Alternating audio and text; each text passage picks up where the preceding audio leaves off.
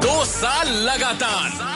प्रवीण ने जीता RJ of the year का अवार्ड और एक बार फिर बन गया है इंडिया नंबर वन आरजे। की जीन्स बदले शहर का सीन बैचलर है मुंडा रेड एफएम का गुंडा। हैंगओवर आप बिना नींबू जाएगा। एंटरटेनमेंट का बाप जब प्रवीण आएगा। मॉर्निंग नंबर वन पे आया प्रवीण। मॉर्निंग नंबर वन पे आया प्रवीण। मॉर्निंग नंबर वन पे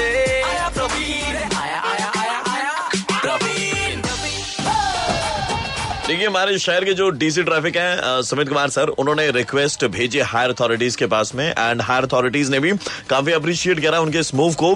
और अगर सब कुछ सही गया तो बहुत जल्द Kolkata police would take over Sealdah station की जो पार्किंग लॉट है एंट्री पॉइंट है एग्जिट पॉइंट है, इन सब पर कोलकाता पुलिस का कंट्रोल होगा।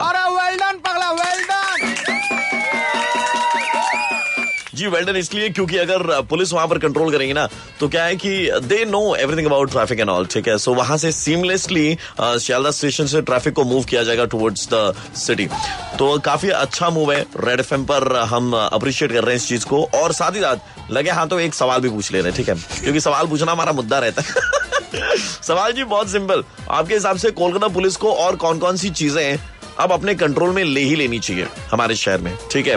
ऐसे कौन सा कम काम है उनके पास में जो हम और बढ़ा रहे हैं? बट नेवरदलेस अगर आपके हिसाब से कोई जवाब आपके दिमाग में आ रहा है कि कोलकाता पुलिस को ना ये भी अब कंट्रोल में ले लेना चाहिए अपने अंडर में कोलकाता पुलिस देखे तो फिर कॉल करके बताइएगा। ब्रेक उस पर एक मिनट पहले गाना बता दो कौन सा आएगा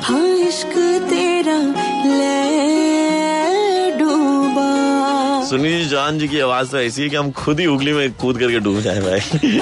नंबर जिधर में आप करेंगे कॉल देने के लिए जवाब तो है छह छह नौ तीन पाँच नौ तीन पाँच। That is double six nine three five nine three five यानी कि छियासठ नौ सौ पैंतीस नौ सौ पैंतीस। सवाल यही है कोलकाता पुलिस को कौन कौन सी चीज़ें अब अपने कंट्रोल में ले लेनी चाहिए। रेड एफ़ एम बजाते रहो। दादा सुन रहे हैं लेकिन Red FM 93.5 बजाते रहो। 93.5